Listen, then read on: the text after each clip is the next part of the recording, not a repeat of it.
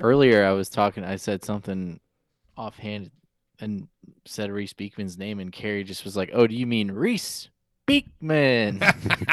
That's awesome. and I was like, "Yeah, I do." You know that meme is like, you know, some dudes will just be sitting around and thinking about like insert like you Yeah. know, wide receivers from the AFC here or whatever. For me, it's it's always uh announcers, right? Like how they announce this player's name, you know? Well, then we got into. I had to explain who Bane was. Oh, We- it was nice. like, Old Whole Bane. I wonder what Bane's doing now. Is Bane still with us? Rest in peace to Bane if he's not. Because I don't think he was doing Hildreth. And sorry if you are. Right. Yeah. Thinking Uh, I didn't. be. I didn't. I, I don't think he was doing the game the last time they when they played in the dash. I love that we're speaking in such interesting code that only. the tournament. Yeah, he definitely year. didn't do the ACC tournament. Um, oh man, Tony Bennett. It's just wow. just Bane. I, the name I gave her earlier as an example was Cody Miller McIntyre. Cody Miller McIntyre. Tony Bennett's pretty good though. Jeez, what do you think Bane would have thought of the of Monday night's game? Probably wouldn't have been too happy with it.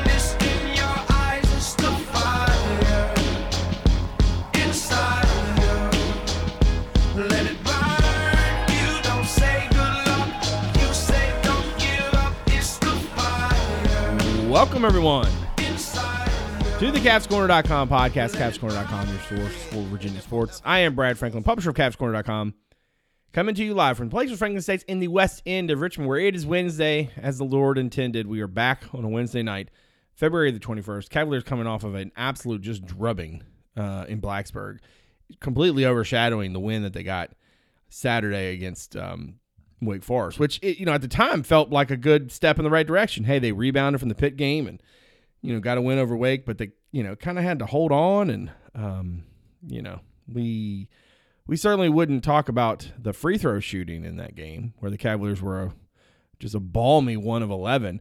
And we thought that was bad. And then they went to Blacksburg and it got a lot worse. So we're going to talk about all of that and then some uh, as the team prepares for Saturday's uh, showdown with North Carolina. Before we go around, uh, before we get started, let's go around and introduce everybody. First, in Fishersville, board moderator du jour himself, David Spence is on the show. How's it going, my friend? Hey, pretty good. Um, gonna pick up my second file and sit out sit out the rest of this one. HooDaves on the board at HooDaves on Twitter. That's really well done. And in Charlottesville, editor in chief himself, Justin Ferber, is also on this here program. How's it going, my dude? Just remember, Dave, you have to throw your hands up and then look around incredulously, like you were nowhere near the ball after you pick up the foul, and then you go sit on the bench. At Justin underscore Ferber on Twitter. Cavs underscore corner on Twitter. Great place for the in-game updates, content items, and the occasional witty banter. There wasn't much witty banter happening Monday, um, though. I got to be honest, Big Monday, it's kind, it kind of sucks. Like it really sucks. Like I don't know what ESPN's entire like apparatus is trying to do with that Big graphic Broadcast? Monday. is it really is it's big graphic it's big like let's just put anything on the screen that is not the game and listen i would have felt this way if they were playing wake forest or they were playing miami or whomever right it, it the fact that it was tech just you know just made it a little bit worse but like let's talk about li- and i understand the game at that point but i mean they did this stuff right from the jump where they're focusing on all kinds of stuff i mean half the screen at times is is is is blocked out with some graphic of some description. They ran that poor Isaac McNeely quote twice, and I have no idea what he said it even in reference to. Um, it was just uh, anyway. Um, however, the game itself we must discuss. Now we're going to do something a little different. Normally I get on here and I'm like, Dave, it's been a few days. How we feeling? I don't think there's any doubt. We're all feeling um, some type of way. So I, I told the fellas, hey, let's let's prepare some sort of opening statement. You just sort of go in the direction you want to go for a few minutes. So Dave, you get the floor first. Um, you you now have the hunk, the conch shell. Um, take it away. Yeah, so much pressure. Um, no, I mean, I, th- I think I'd sum it up like this: like, you know, on that rewatch, which was brutally painful, and I did abandon with nine minutes to go. Um, Yeah, I think I'd sum it up like, you know, this team has had flaws all year, um, and at times they've covered them well enough to be to beat some teams they, you know, we didn't expect them to beat earlier. Um, but a lot of that was through effort and execution, and I think what we saw Monday night was a lack of effort, a lack of execution, compounding the you know the talent and roster issues that exist. Um, and that goes for players and coaches. I, I don't think the coaches are you are safe from criticism either. I like how you kept it short and sweet. Uh, Ferber, what about you? Give me your opening statement. Yeah, I mean, I I agree with what Dave said. I would say like, um, I said this on Twitter. Like the losing to Tech is not the big deal. Like how they lost is the big deal. Um, and you know, good teams, really good teams, don't lose to anybody by that many points. Um, especially not like a 14 and 11 team. But even though they are very good at home, and UVA struggled there. Um, but yeah, just like what Dave said, I think is true. And then also, I think it was last week I said like this team is kind of a front running team, and that's not meant like as a criticism. A lot of teams are. Um, they they just don't. I mean, it's kind of a UVA cliche, I think, but like they just aren't a team that's built to rally. Um, we haven't really seen them have to do it uh, during their winning streak. They didn't really do it. Um, you know, more than we talked about this last week, more than like a possession or two. Pitt The got Georgia on Tech them. game would be the only exception. Georgia Tech, yeah, and Georgia Yeah. Tech's not good. Um, but like, I mean, kudos to them for rallying back, and they did that by just being red hot shooting. Um, but yeah, I mean, like, and that game still had a lot of time left. Um, but yeah, like, I, I think that, like the Pitt game, Pitt got on them early. UVA kind of rallied a little bit back into the game, but never really took it back. This game, they never did that. I think a lot of that has to do with where the game was played. Um, but yeah, I mean, it just felt like it looked like a sluggish team. I mean, both teams played on Saturday, um, and UVA looked like they had played on Saturday, and Tech looked like they hadn't.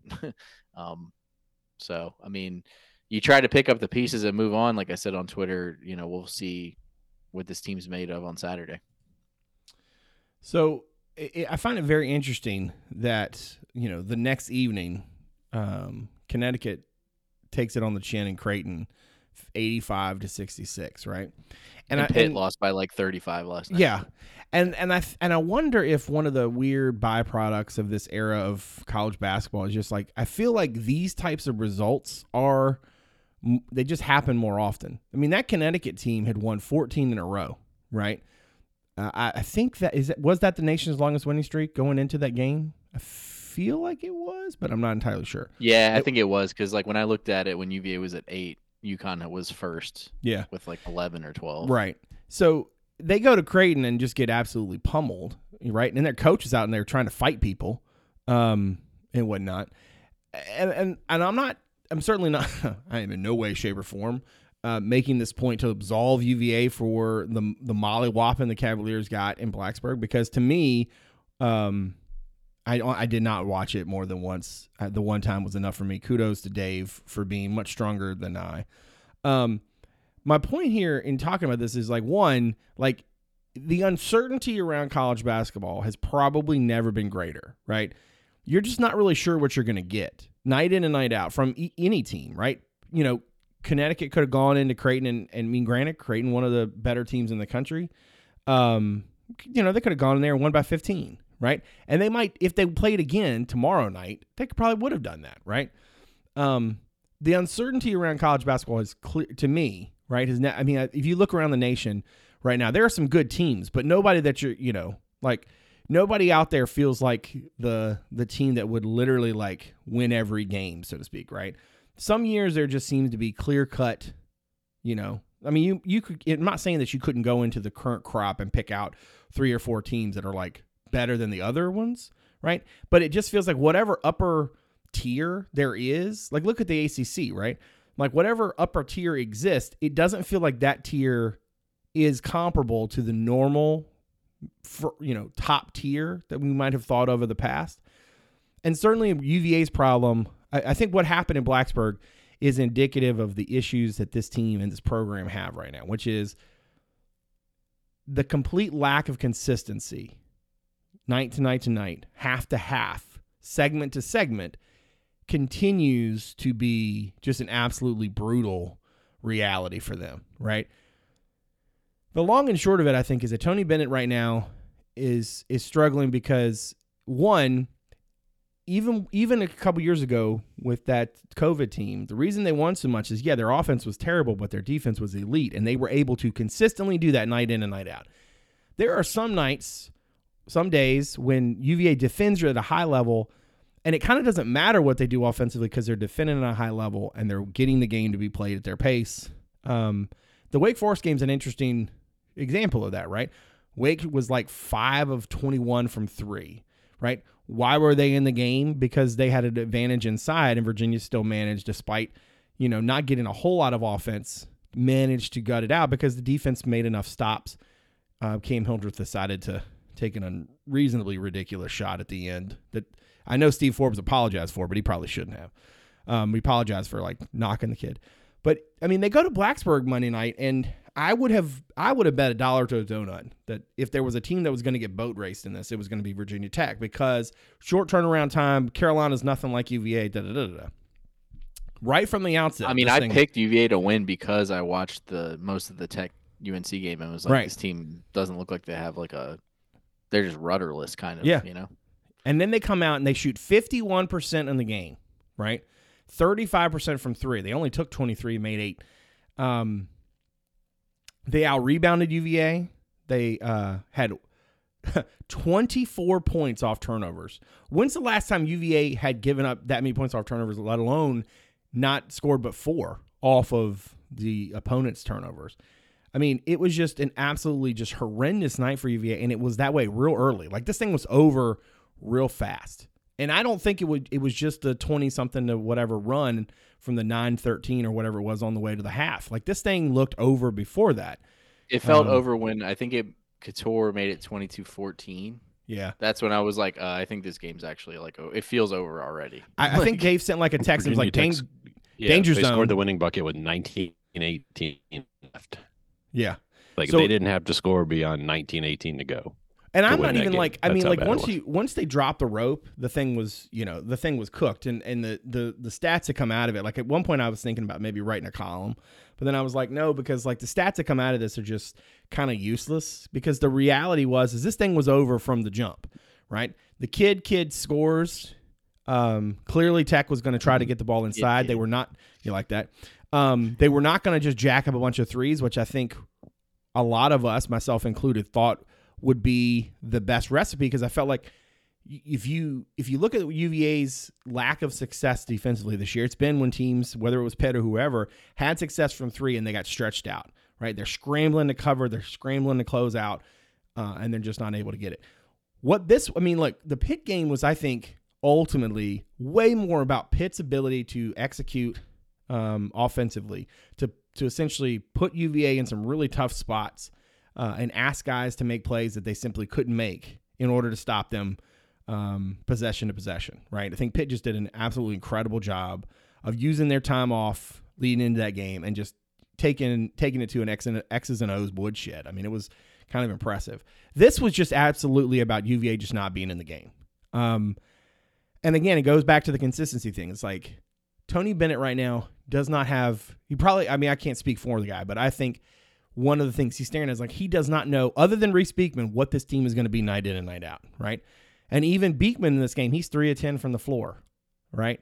He has more turnovers than assists. Like when's the last time that's happened, right? Um, you know, other than um, you know, maybe a little spell there really early, um, it it just didn't feel like it was going to be their night, and it it certainly got to be Tex night real fast. Um, UVA's last lead, I think, in this thing was at eight seven, right? Um, once Tech turned on the afterburners, man, there were UVA didn't have the the energy nor the um, the ability to to come back and make it interesting, and all it did was sort of you know compound. And I and I and I'm I'm going deep on this because like I'm not trying to make a mountain out of a molehill here, but I think this is very indicative of kind of where this team is, right? They they did a really nice job there for several games, and I don't want to discount, you know, an eight game winning streak, um, or that they won nine of ten. Like I think that's worthy of of appreciation, right?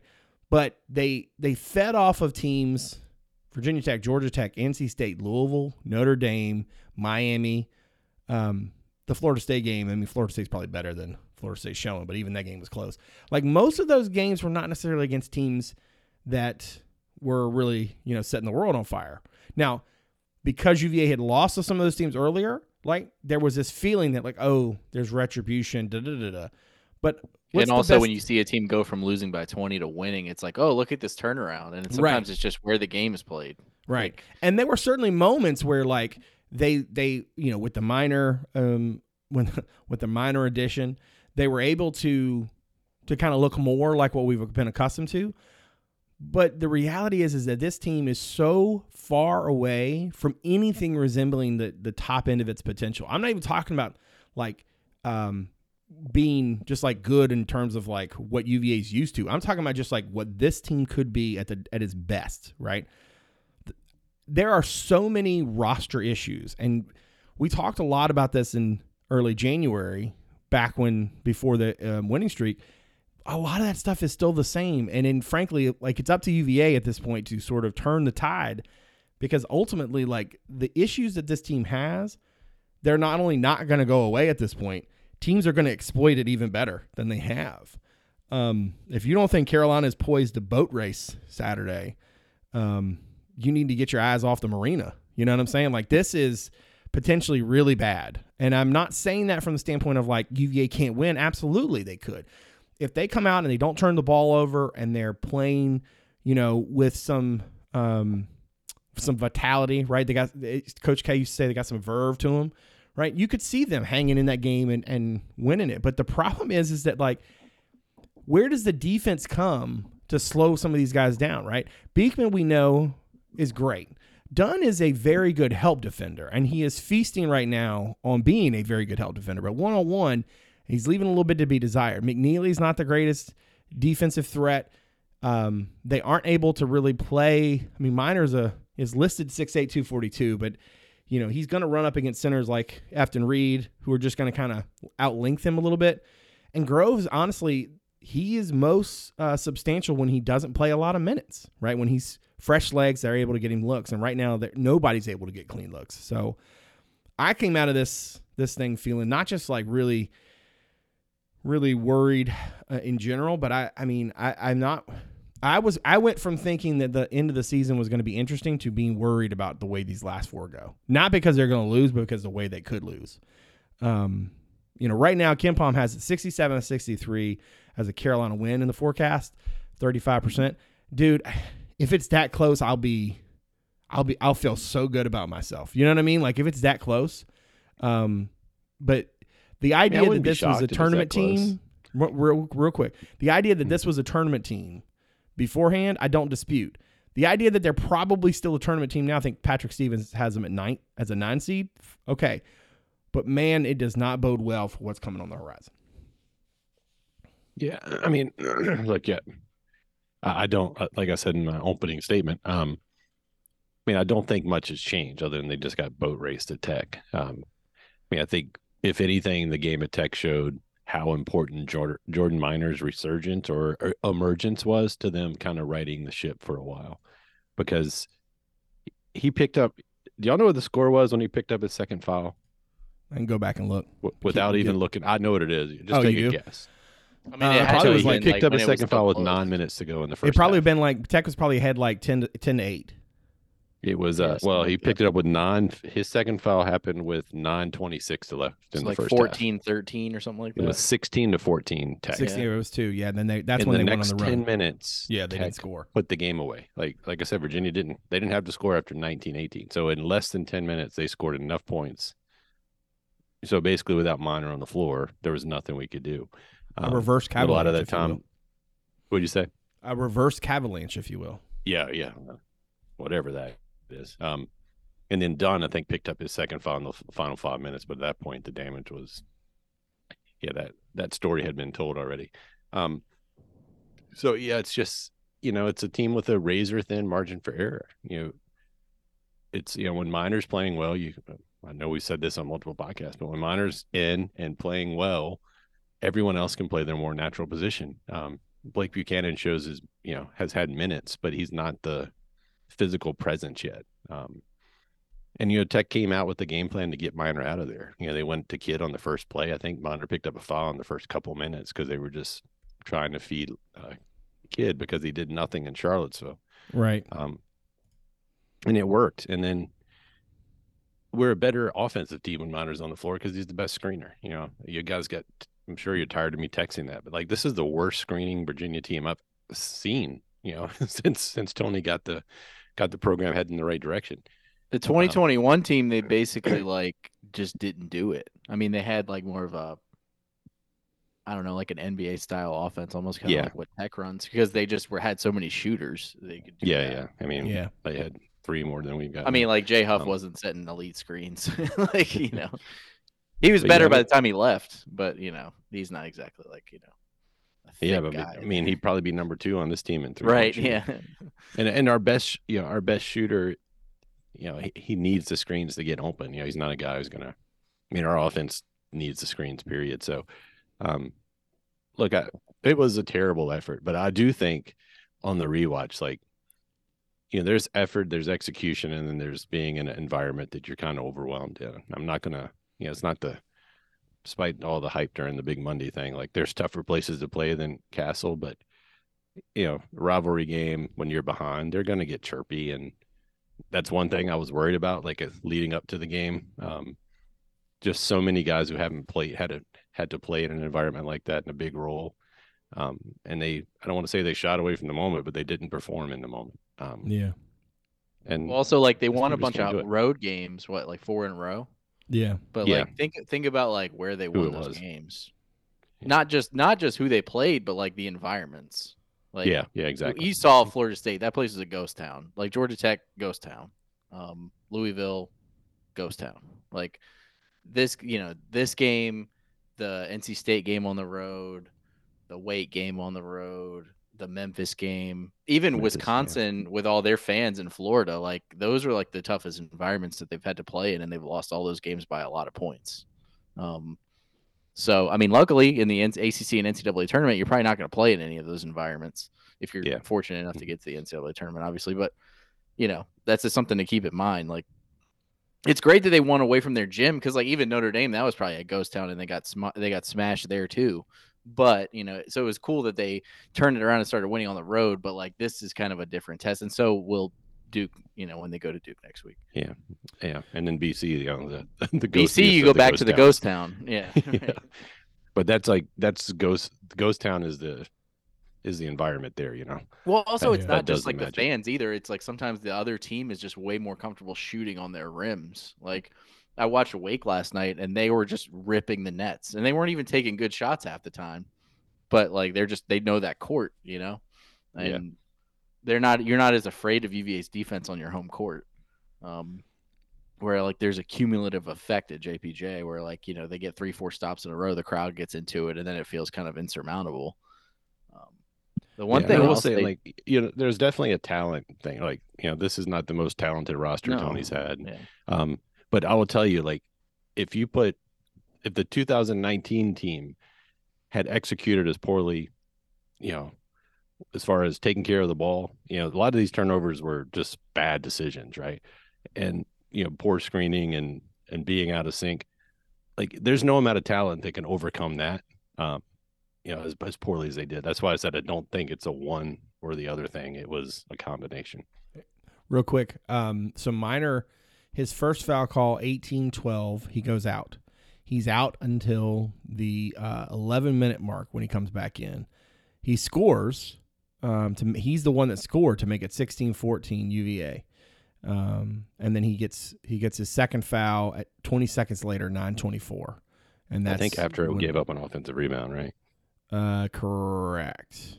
Yeah. Brutal. Um, so it's and then I mean he, he's out the rest of this the half, and obviously we know the way this thing went. I, I think the thing, look, I'm not trying to be alarmist here. I know that for a lot of folks in a situation like this, what they're really looking for is like, okay, what what is what is what do we need to do to kind of put the thing back on track? I- I think that in order for Virginia to respond, I mean, the, the fact that it's Carolina in some ways helps because it is, um, there is no there is no like all right well you know what? We'll fix it and we'll fix it against Boston College or we'll fix it against Georgia Tech right? There's you have to be laser focused on it. So you can't you don't have time to sort of kind of be in your feels about how terrible it was. I I agree with Dave. To me eh, what I saw was its execution and it's just a you know overall sort of um, uh, attention to detail, right? Like they just were not even remotely sharp. They looked gassed. The sub patterns implied they were gassed. Um, I'm almost positive that Tony has been sick. Um, I think he was pretty um, popping a lot of like cough drops. It looked like to me during the um, game Saturday, and then he didn't do his coach's show. Um, Jay Willie did it. Um, so I mean, you know, he's not somebody who would ever like use that as an excuse or anything. I'm just saying that that's just a reality of the situation. Um, so I'm he also sh- might not be the only one that is sick if he's sick. you That's know? fair. I, I, I, but I mean, at the same They time, look like, they look sick, didn't they? I was mean, gonna I'm not saying they- they were, but like they came out and said, like "Yeah, we were. had a yeah, we had a flu and it was going through the team," I'd have been like, "Okay, cool. Like that makes." I would have been like, I get it now. yeah, exactly. Now everything clicks. But no, I, I just I'm worried, man. Like I'm not even gonna like you guys kind of took me to task earlier in the season because I was like, hey, I'm really excited about what I'm seeing. Because at that point I was like, oh, Groves, McNeely, um, and um Rohde, I thought they were going to be much better as a group offensively. Ultimately, what it ended up being was like McNeely was pretty steady, um, and then Groves was a real flash in the pan guy. And now it'll just, in hindsight, it just, I mean, they just have not been able to be consistently um, good offensively without today's point. The screen, the, the screening stuff is is a real problem. I mean, oftentimes, especially right now, because there are moments where their best five on the court, two of those dudes are just not going to play offense, or they're not going to be like realistically in, involved. And you know, you could get away with that when you had just you know really talented offensive minded players. They just don't have that. McNeely is a very good shooter, and when he's got room and rhythm, you know he's pretty deadly. He's also six foot four, and he he's not going to get his jumper with confidence over, uh, especially because a lot of teams have been putting length on him. Right? Um, Kyle Guy would shoot that thing. He didn't care. Right? Um, Kyle, you know, wasn't exactly the largest fella. I think it's safe to say. What was he? Six two, maybe six three, but I think more like six two. Um, but he would still shoot that thing over somebody with length, right? He could he he could get in and out of it. McNeely, I think, is just not there to to launch that thing um, to to basically. No matter how he caught it, no matter where where his feet were, like he's just not able to do the kind of thing that Kyle could do. Um, again, deadly when the when he's got his room and rhythm, but if he doesn't have that, it's it's hard for him.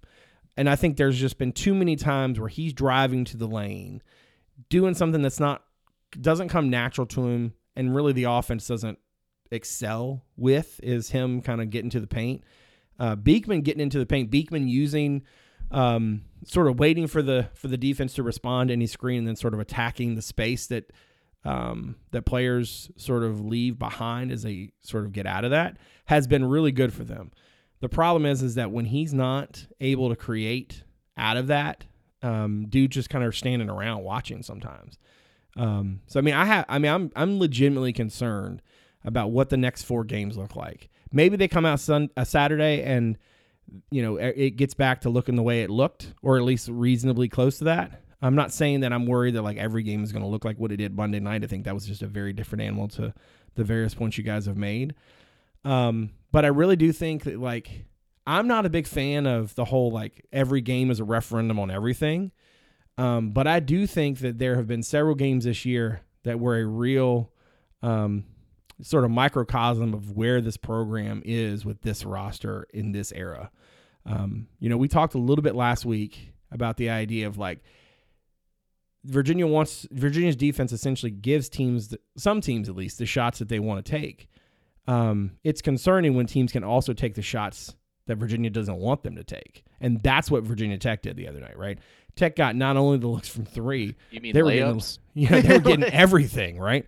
Um, and so I, I'm worried to see, you know, if that becomes a thing because I genuinely worry that because UVA's offense is is going to struggle, that the defense is going to really start to pay for it even more so. I mean, the fact that they are still like top ten nationally in um, in in efficiency on on defense after Monday night is kind of astonishing if you think about it, right?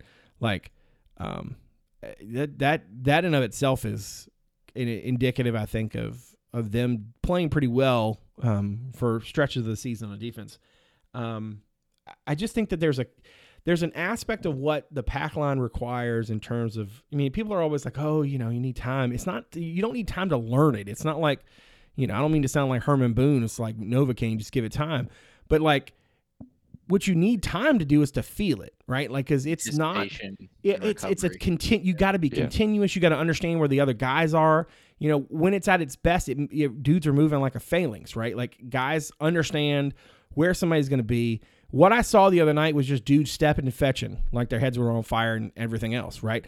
Like, um, pretty sure that's the first time I've ever quoted Charlie Daniels on the podcast. That and then Um, they have an athleticism disadvantage that I we talked completely about before, agree. where like Yeah. they can't they can't recover quick enough. they can't so, like, recover. So right. So if they're out of position already, they're going to be even more out of position later, right? Yeah, and it's like Wake Forest kind of like didn't. I'm not saying they had like a terrible plan, but like they kind of seemed really uncomfortable playing in the half court, and they like the ball got really sticky Yeah. and kind of just like they and didn't they move missed the some open ball. shots, which helps. Yeah, and they, they just didn't move the ball well enough. And Yeah, Virginia. Tech, the ball was flying around. Like, and I think that's by design. They're like, if you make the extra, extra, extra pass, this team's not going to recover quick enough, and you're going to get an open shot. And I think Buchanan kind of got, like, I'm, you know, he had a really nice game against Wake Forest. I think on Monday he kind of struggled Not when so they had much. to. Yeah, I mean, like he just looked like a guy that didn't know where he was supposed to be. and it Um, also yeah. helps too that that Wake's best player, Virginia could cover him with Beekman or Dunn, and they could kind of kind of move Yeah, between they them did depending on what the, guys quite a bit. you know. And I think that helped. They couldn't do that in this game because, I mean, listen, they made Pedulla at times look like he was Kyrie Irving. I'm like, what is happening? Like, I, I'm not, I'm not trying to disrespect the dude, but he's not Kyrie Irving, right? And like nobody is. But there were times he's just like getting in the lane and making people look foolish, and I'm like, okay, what in the world? Um, but Yeah. you know, when you got Cattoor coming off screens, when you got Tyler Nickel being able to knock down shots, you got the Beran kid with length knocking down shots, and Kidd was playing, I think, a really nice game. And the other dude they brought in, Poteat, and like that's a big bodied, huge guy, um, who kind of you know he was very good at kind of controlling his space. I mean that roster, I mean, make kind of makes you wonder like how in the world, um, they've kind of gotten to be where they are. You know, to be 15 They're 11, 7, road. 8 in the I mean, well, they're, They're not, not exactly I, I- aside Yeah, I was going to say that's aside from what ESPN tried to convince everybody, like they've got the greatest home court advantage, right? What they lost to Miami at home. They lost Yeah, to a terrible uh, Duke record. at home, obviously. They lost to um you know, I they're not they're like 14 and two at home. Yeah, it's not it's and it's it's not like they have this do- they've been dominant, you know what I'm saying? Anyway, Yeah, I was But I gonna say, mean, their like, road record is like five and ten or something Yeah, like bad. that. it's real bad. yeah, I mean, I mean, just getting back to what you were talking about with the with the defense. I mean, there is a reason my shield has a, requires a combo of eleven stocks, right? Steals or blocks, because this team is just not great half course de- half in the half court defense. Um, this is not the you know the 2020 team. Um, heck, you you know we were just talking about when Jordan Minor went out and it was 16 to 14. I was just reading through the play by play. So Minor goes out. Uh, I won't read this whole thing, but um, it's 16 to 14. Then they have Pedulla makes a layup, Beekman turnover, Lynn Kidd dunk, Blake Buchanan miss jumper. Um, then they miss a layup on a Blake Buchanan block, but they get it back and Dunn picks up a foul.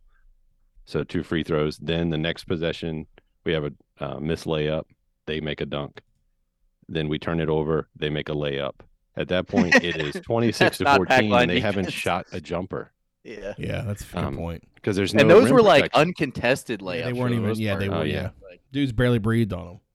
Yeah, so you know, but that combo plus you get like, you know, Groves is not as good when he plays more minutes. Yeah. like he, he's a microwave. He, he needs to come in and, and heat it up. And you've seen every game where he started a second half or gotten more minutes, like his his shot production has calmed down.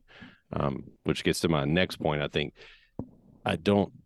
Yeah, I know I texted this to you guys, but um, you know, despite not having any, I mean, by far IMAC the best three point shooter on this team, right?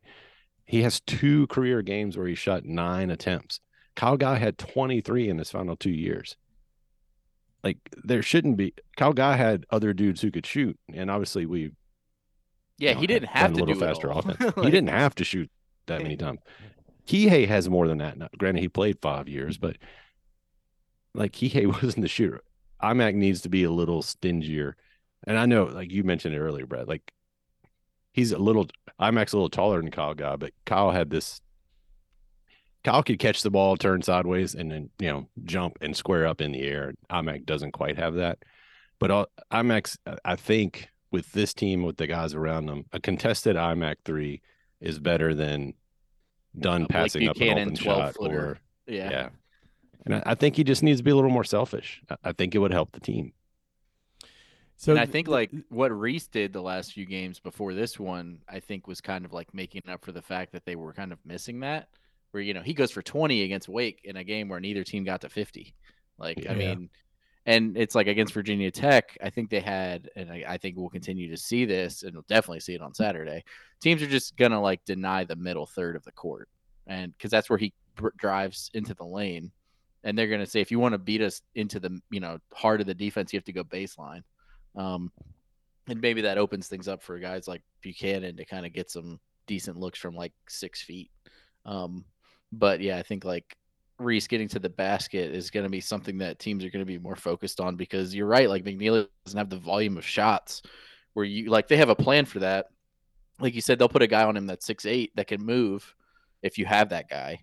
Um, which is weird because like Florida State has like six of those guy uh guys, but um they couldn't figure it out. But yeah, I mean, I think like it just kind of they don't have a lot of options on offense when guys like Rohde are just kind of like invisible. And I'm not just picking on him, but like you know, Dante Harris isn't really like producing a lot of points, and those guys are playing a lot. Homefield Apparel is back with brand new options for the Wahoos and so much more. With college basketball now in full swing, there has never been a better time to gear up with officially licensed apparel from Homefield. First time customers can get 15% off their first order using the code CAVS23 at checkout. Homefield has comfortable, thoughtful selections not just for UVA, but for more than 180 schools across the country. So no matter who you pull for, there's something for you. Their plan is simple dig through the archives and the history of the schools to find unique logos, mascots, traditions, and moments to make thoughtful designs for your favorite school. I love what they've done with the various UVA logos, and I'm really excited about what they're going to do in the future. Their products are printed on high quality garments with extreme comfort in mind. You're not going to find anything better out there. So, don't miss the hottest styles and the most sought after apparel. Shop at Homefield today and wear one for the team. HomefieldApparel.com. Use the promo code CAVS23 for 15% off your first order. Thanks to Homefield for their support of this show and all of CavsCorner.com. I think Rohde gets a bad rap because he's the one willing to take the open shot. I want him to shoot the ball. I mean, like it's Yeah. not that. It's just like I he just doesn't consistently score points. No, no, no. I'm not saying you're like, Yeah. like uh, I've caped up for Rohde like he's not shooting well, but there's other he doesn't guys on the overdo it either. He doesn't shoot like when he, you know like eight shots a game when he should shoot three. It's Yeah. more like he shoots three and makes one. Like Yeah, but Dunn always had. There's at least one or um, I feel like we're criticizing every player, but anyway, I feel like there's a there's always a possession. They or just two got beat by 40. It's okay has- for us to criticize Yeah, them. that's, that's that is fair. Um, there's always possession or two every game where Dunn has a wide open three and he just doesn't take it. yeah. Which honestly, like, he- I, I would like much rather. 25 percent from three. Isn't that right? Yeah, Yeah, I would rather. I, I would rather a I'd guy. rather him shoot not- that. I would rather a guy not shoot a shot he's not comfortable or confident shooting. My problem is to that I point accept is it's going to lead to a 40 percent two point shot. yeah, exactly. Is that seconds later. So- sometimes so, Brad, so Brad, would you tell them to just deny free throws and just have them inbound the ball? it's like, nah, we'll take it out. Nah. Um, yeah, yeah, we'll just take the possession. Let's just take it out real quick. So, Dave, that was a really interesting point. I went back and looked at Kyle's last his his his senior year. Now, granted, I know we're we're we're comparing a little bit like apples, like we're we're kind of comparing like Gala apples to like Granny Smith or something, right? But like, Kyle Guy would shoot 33s a game. Wait, on hold this on. Team. wait, hold on. UVA played 38 games, right? In in 2019, right? All right. Would you believe that in only 11 of them did Guy not take more than six threes in a game? Okay. And not only that, all right, not only that, not only that, not only that, but like he he was 0 for 10 against Oklahoma. 0 for 10. He was two of eleven. I forgot he Against was ice Oregon. going into that. He was Oregon five of Purdue. twelve against Purdue. Like my man was still pulling, even though he for a little while there he could not hit the broadside of a barn. Right? He, for in two games he was two for twenty one, and he still Yeah. pulled twelve the next game. Right? Like And that's because he that year? knows he's supposed. That's what he's supposed to do. And you look back at his year against Syracuse, he goes eight of ten from three. Against Notre Dame, he's four of ten. Against Virginia Tech, he's six of thirteen. Like there were a number of games where he's he's pulling double digit threes, not just like That's basically or what. UVA's whole team does now. It's like Right. four for twelve would be the whole team. Like, Right, exactly. Like in this game against Tech, they were two of twelve as a team. Like Kyle Guy could do that on his own, right? Let alone what Ty, Ty was doing, let alone what Dre was doing. And again, Yeah, I know I'm of those were in the comparing them five to the literal, uh, you know, championship team here, but like it, it kind of just it, it's striking to me how McKneely is a guy right now, right, who is you know we know the season he's had, we know the production he's had. The he's what shooting forty six percent from three, which is you know he was like top five nationally. Now he's like like tw- top twenty five. You know Groves has has caught him at he's at forty nine point four, so he's basically fifty percent. Um, but like it's just wild to me that UVA can have a guy who is shooting that well, right? Who's only taken 137 threes, right? Now I know that that number sounds, if you think about, if you're not like kind of dialed into it, that number sounds kind of big. Kyle Guy took He 200. five point three a game. He took 282 threes as a senior. He took 212 as a as a as a junior. Or excuse me, he wasn't a senior. He was a junior. That's my bad. Earlier I said senior too. I meant junior. Hey Brad, check Um, out check out his game against Virginia Tech in 2019. Which one? Uh, the oh, the shoot, six you're the. There's the, the, the, February 18th points. game where Yeah, the that was- score yeah. was 64 to 58. Yes. Virginia win. Yeah. How many three pointers did Kyle Guy take? that game? 13. He was 6 of 13. 13. So he basically won the game. Yeah, he was 6 of 13 and he also had three assists. Um Yeah. it's kind of na- kind of also, the thing that kind of gets me, and I, again, I don't even think we're necessarily criticizing McKneely specifically. It's more just like the flow of what things like. I think he's like afraid to take bad shots, but it's like your bad shot might be better better than what you're gonna get. You know, That's the old Joe Um, Harris thing, right? Like a good like a bad Joe Harris shot is better than a, anybody else shot. yeah. So like, Yeah, he's I mean, take- he's the thing that kind of screens. Yeah. the thing that kind of gets me is that like so last year, and obviously his role was much more specialized last year. He took 182 shots. 130 were threes. Yeah. So what's that? I like that's a high percentage. This year he's taken 137 threes, so more threes already, but 137 versus 130 last year. He's taken 259 field goals, Yeah. Yeah. and his shooting percentage is 42.9 this year. Was 42.3 last year. So he's Yeah, taking turnover way doesn't more He's shot. shots. thirty nine but he's- percent on twos and forty six percent on threes. Yeah, so he's taking like he's taking 122 twos versus 137 threes, whereas like last year, like 75% of his shots were threes. Um, yeah. So I mean, I don't blame the kid. Like he, you know, he's a second year, right? yeah, Um, this is Reece's team. So I mean, and it's Tony's team. I mean, I think it's up to Reece and Tony to say, hey, Reece We needs need to you to empower him. Like up, you're our yeah. shooter. Shoot. Right.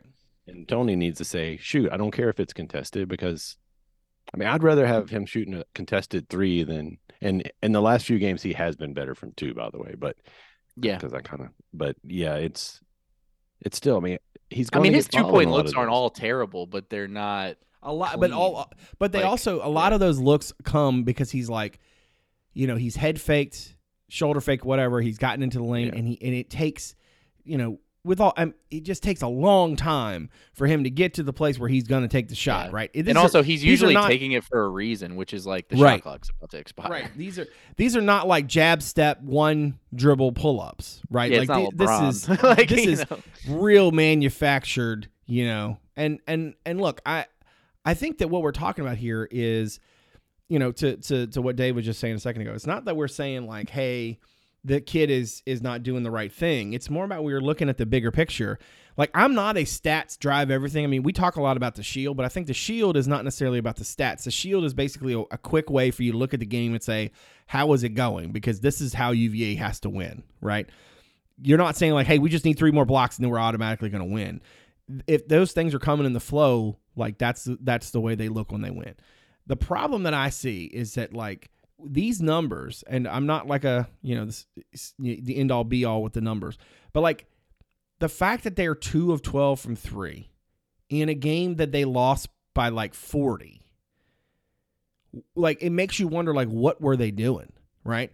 Because if ever there was a game at some Yeah, point in the second half to start just like trying everything you could, right? And and I think to Dave's point, like this is you know it's Reece's team, but it's Tony's team, and I understand the idea like, hey, we're going to work for a good shot and all that. I get that, all right. And if you can't if you can't get yourself good looks from three, great, I understand that. However, you got to shoot shots, right? There's a shot clock that says every so often you got to shoot the ball. I'm sorry, but I don't think that it's in UVA's best interest to take a, you know, for lack of a description, a really low percentage shot when the earlier sometimes or whatever it is, contested three is still better. Um, because at least the guy is shooting a shot that he's comfortable shooting. Again, he's got a guy in his face, usually with some length. If he's not comfortable shooting, he shouldn't be shooting. I get that, right? But I feel like on some level, when I watch them, there are too many times where I say, you know, shoot the shot, like take it, take the shot, take that, pop that. Like it, it's not just IMAC. It's it's it's present throughout the whole entire operation, right? Dudes are just unsure of what they're supposed to be doing sometimes. They they look like they're waiting just for team. It's happened over the course of time with other and that's teams. and that's exactly kind of the point I was kind of getting at, which is like this has been a this has been a symptom for for UVA for a while, right? That 2019 team had three absolute alpha dogs on it, um, and those dudes were, if we think about it, they were remarkably good at sharing uh, the kind of responsibility, right? Um, they all wanted the ball. Um, they wanted it and talked about it or tried to get it in different ways. Dre obviously not exactly the most vocal in terms of talking about it, but he, you could tell he was, you know, when he was engaged and he was really kind of getting his looks, he was a different player on both ends, right? And when he wasn't, Ty Jerome and Tony would get on him, right? Yes. Like the second And I think of that's Texas fair. Tech. So I feel like if you sort of look at this team and you start trying to figure out like, okay, where is it going wrong? I think part of it is is that, you know, they're trying to make up for some issues on the roster that simply you can't make up for, right? They kind of are who they are. But to be the best version they got to be, McKneely's got to be shooting more, right? They've got to be the, the decisions have to be faster. The ball has to move. I think that's been the thing. Is it like I feel like the last few games, yes, they're running a lot of the same action, but it just feels like it's taking longer for them to get Yeah. through it and and certainly to get into it. Like I just don't think there's the same confidence. There's not there's not the same sort of uh, cohesion. Guys are not nearly as continuous, and I do think that maybe some of that's coming from what what they're doing on the defensive end.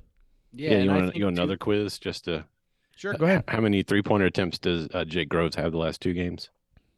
Oh man, uh, five. It's one. oh Really? that's not good. Yeah, it was. yeah, and honestly, any like I mean, I He think was shooting like eighty percent over a five game span, Yeah. and he's gotten a total of five in the last stretch where we're one and two.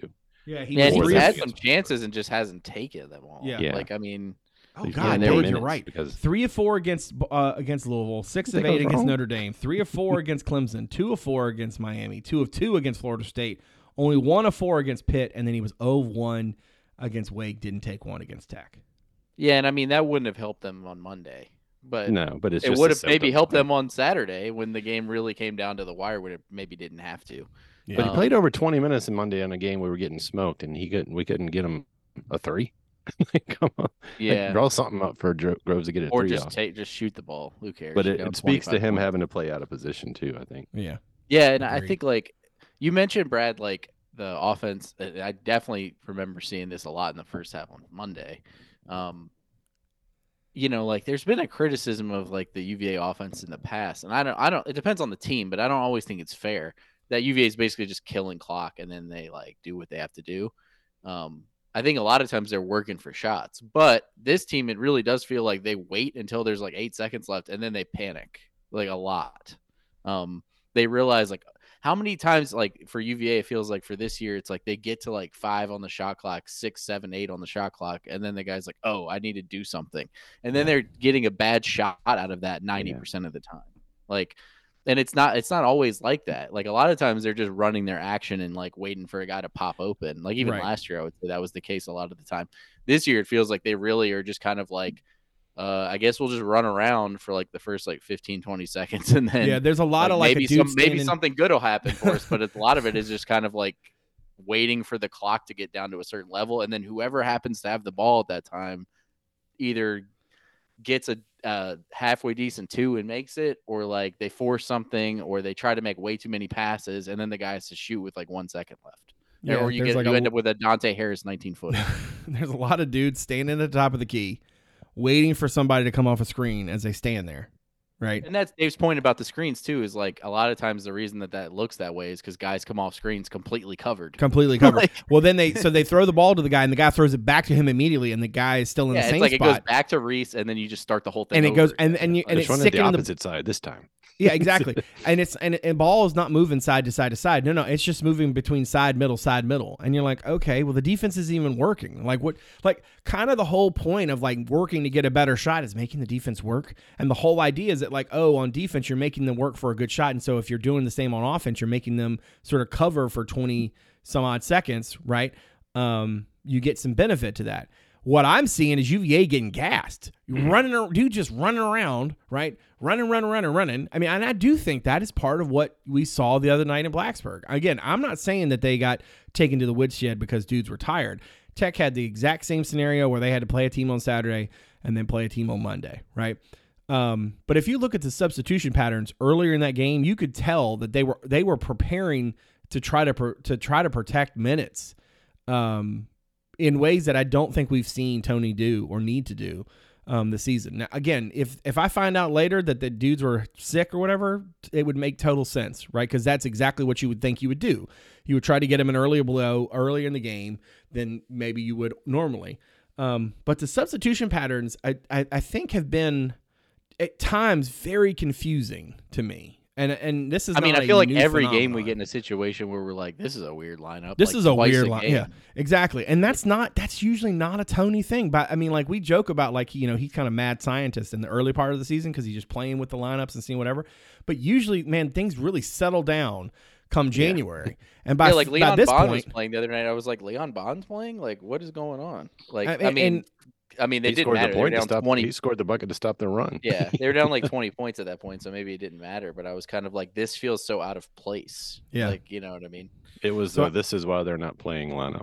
that was what it was. um, I think we should probably move forward to Carolina for just a couple minutes. Um, We'll need to play better. yeah, probably. Dave, Dave I don't the, think they're gonna get away with the effort that they put up on Monday. Dave with the outlier. Of I'm the, not of trying the, to avoid a 30 minute analysis, but if we don't play better, we're probably not going to win that game. So Carolina currently 19 in offensive efficiency, 10th in defensive efficiency, which has to be the first time I can remember on this podcast talking about a Carolina team who was better on defense and technically than they were on offense. Um, listen, m- the problem that UVA has here is that that they not only have Bacot back and they not only have RJ Davis back, but the Ingram kid is really good. And the Cadeau kid, I think, gives them between him and Cormac Ryan, they kind of give them what they kind of need them to give them. What's hysterical to me is that they've got Trimble and Withers coming off the bench, um, which kind of feels like an embarrassment of riches in a, in a lot of ways. Um, I mean, I think the only way for UVA to to win this game is to get back to being who we've seen them be, and it's not like I'm asking them to be the you know the 92 Bulls or whatever. I, I'm just saying like they got to be able to screen. Um, I, I'm not sure how you're going to defend Bacot and Ingram. I'm assuming that that that Dunn draws Ingram, um, and you're just going to live with whatever you get out of um, uh, Minor and um, and Buchanan against Bacot. Um, R.J. Davis Beekman should be a fascinating matchup. Um, so really, I think it comes down to is like, can UVA get shots? I mean, this Carolina team plays defense at a, at a much higher clip, and they're much more engaged defensively with consistency um, than past Carolina teams are. But no, I think as succinct as it was, I think Dave's point was perfect. It's like, look, they just got to play better. I mean, there's just no way around it. The ball's got to move. Guys got to score. Guys need to defend. They got to cut down on turnovers. They got to be more efficient. They got to play essentially UVA basketball, right? Um, you know Carolina's going to kill you on the glass. You know they're going to get second chance opportunities. You're going to have to generate more um, possessions via steals and blocks um, in ways that this team just we know they have to have. But you can't be you can't be getting beat, you know, by ten in assists. You can't be, you know, getting beat by twenty in um, points off turnovers. Like you just that's just not gonna it's not gonna be realistic. And frankly, I feel like if you shoot two of twelve from three against this Carolina team, you're probably gonna get boat raced. Like you're gonna need to score points. Um, you guys got anything else to add to that? I mean, you're right. I mean, I think I, I think UVA has a path to win, and it's it's not like the widest, um, but it's similar to what we've seen in the past. You kind of keep Carolina in that. Um, I mean, some of the Roy teams scored even less than this, but like the 58 to 66 range, and then you just try to like make it. You have to be efficient on offense, like you said. You have to get shots. Um, Reece is probably gonna have to have a big game on both ends.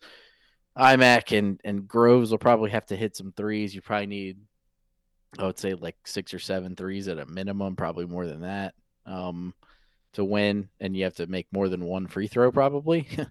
um, but yeah, I mean, I think it, it's really going to come down to can they force North Carolina to take some uncomfortable shots and then hope that they just don't make them because Carolina won't care. They'll take bad shots, good shots, whatever you have to kind of keep Bacot to probably like, you know, I, I would assume he's going to double double. So like 16 11. and 16, yeah. 16, 18 and 11 instead of like 25 and 14. Um, and, and then you have to hope that they don't make a lot of threes and then you have to make your own. And Yeah. maybe the JPJ crowd can put them over the top. They're not going to win a game in the 40s. Um, so they're going to have to be more efficient, but it's going to be tough. But Carolina, I mean, they've been really good, but they've, you know, they've been fallible too. I mean, they've Yeah. lost, they lost to Georgia Tech, they lost to Syracuse on the road. Um, they barely beat Miami um, on the road. So, I mean, like, it's possible. It's just UVA is going to have to be up for it, you know, and yeah. it's one of those games too where like again at the front running thing i think if uva gets out to a good start or at least kind of holds their own through the first half then they got a shot if they kind of come out sluggish and have a few bad possessions and you look up and they're down 16 to 4 they're going to lose by 20 Yeah. I mean, I would almost like to think that you you kind of just want the best thing that could happen for you is that Cormac Ryan is just jacking a bunch of threes. Um, Yeah. but you know he's what eight of sixteen over his last two games. yeah Before i mean that, you want was- davis you want davis and trimble and those guys like volume shooting and just missing really. Yeah. i mean I mean, because here's the thing: is like Davis will get his shot whenever he wants to, right? Like he that's just the thing he does. Um, Ingram, I think, is is a scarier piece because we have seen Dunn be such a great help defender on the ball. You know, it's a little hit more hit or miss, and certainly trying to close out on shooters as the Blake Hinson experience sort of um, implied. Like that can be a problem. I would not be surprised to see Ingram sort of hunting his shot a little bit. Um, and you know that is something I think you know he's a really talented player. Um, he's probably my favorite non UVA guy uh, out there this year, just uh, other than Shefflin. And I, maybe I just have a thing for you know six seven dudes who can shoot and do all the little things. But Ingram really does do all the little things. Um, I mean, he is he is a big reason why I think Carolina is is where they are right now, and certainly I think was a was a big reason why they won. What was it? Um, eight, ten in a row, whatever it was, before they lost to Georgia Tech. Um, they've been real weird on the you know back and forth, right? Um, so they they would lose a game, win a game, lose a game, win a game. If that still comes to pass, they just beat Tech and they get the the week off. And there's another you know team with some extra time off to prepare for UVA. But um, yeah, I mean, I like I said, I think UVA's got to essentially like this is not like they don't need McKneely to go out there and hit you know 14 threes, right? They just kind of need to be who they've been when they've been successful. And I don't think that the, that that that is a gargantuan ask. It's just more about consistency, which kind of goes back to my uh, first point. All right, David, give us some thoughts and take us home. Yeah, I mean, I don't have a lot to add to it. I mean, the way Virginia beats North Carolina year in and year out, um, and North Carolina's had some super good teams roll into JPJ. We've gone there and played some super good teams, um, several that have mismatched UVA that season. But the ones Virginia's had success, it's when Virginia is able to exert their style of play. Um, like uh, this Carolina team is definitely better defensively than some of the ones we saw late in the Roy Williams era or the last year or so. Um, but having watched them play, their defense, like everyone else's, is tied to their offensive success. So if you can make them work hard, you know, you just got to dig in defensively. Even if they have success, you got to make them wait 20 seconds to have it. You can't have them getting turnovers like we saw at Tech, um, like we did at Memphis. Like you've got to end every possession with them taking the ball out of bounds, um, ideally, right? And if you do that, I think Virginia's got a chance just because it's at home. Like I'm glad this game's not on the road after what we saw Monday, but Amen to that. you know, it's it, it's going to take guys. Uh, I I don't know if they need to play out of their ability, but guys need to trust their shot and they need to need to execute better. And then at some point, Carolina's going to have a run, and hopefully, being home will will stop it. Um, you know, we'll help help this team keep it together to stop the run. But yeah, I think it's it's style of place. If you look at even like you know, we've been talking about that 2019 team as a not that we're doing a direct comp, but even that team, like they didn't break, they didn't score 70 against Carolina, like because Right. that's not how we beat them. you know, we slow them down and frustrate them. Right. Um, so this team's going to have to rally, and I'm sure at this point by Saturday they're going to be so tired of practicing defense. Uh, I'm not worried about that side of the ball as much as I am offense. That's fair. All right. I think that is a good place to put a pin in it. If you are somebody out there who found the podcast through the website, thank you very much for giving us a listen. If you don't mind, look us up on Apple Podcasts, Overcast, Spotify, wherever it is that you're getting your shows. And if you're so inclined to give us a rating review, we greatly appreciate it. Check us out otherwise at cavscorner.com. Lots to read, lots to react to, and lots of people who probably feel very similarly to however you feel. I want to thank all of you out there for supporting the show. And of course, I want to thank Dave and Ferber for giving graciously of their time as always. I very much appreciate all that they do. So, for David Spence and Justin Ferber, I'm Brad Franklin, publisher of CavsCorner.com. Thanks for coming out. See you soon.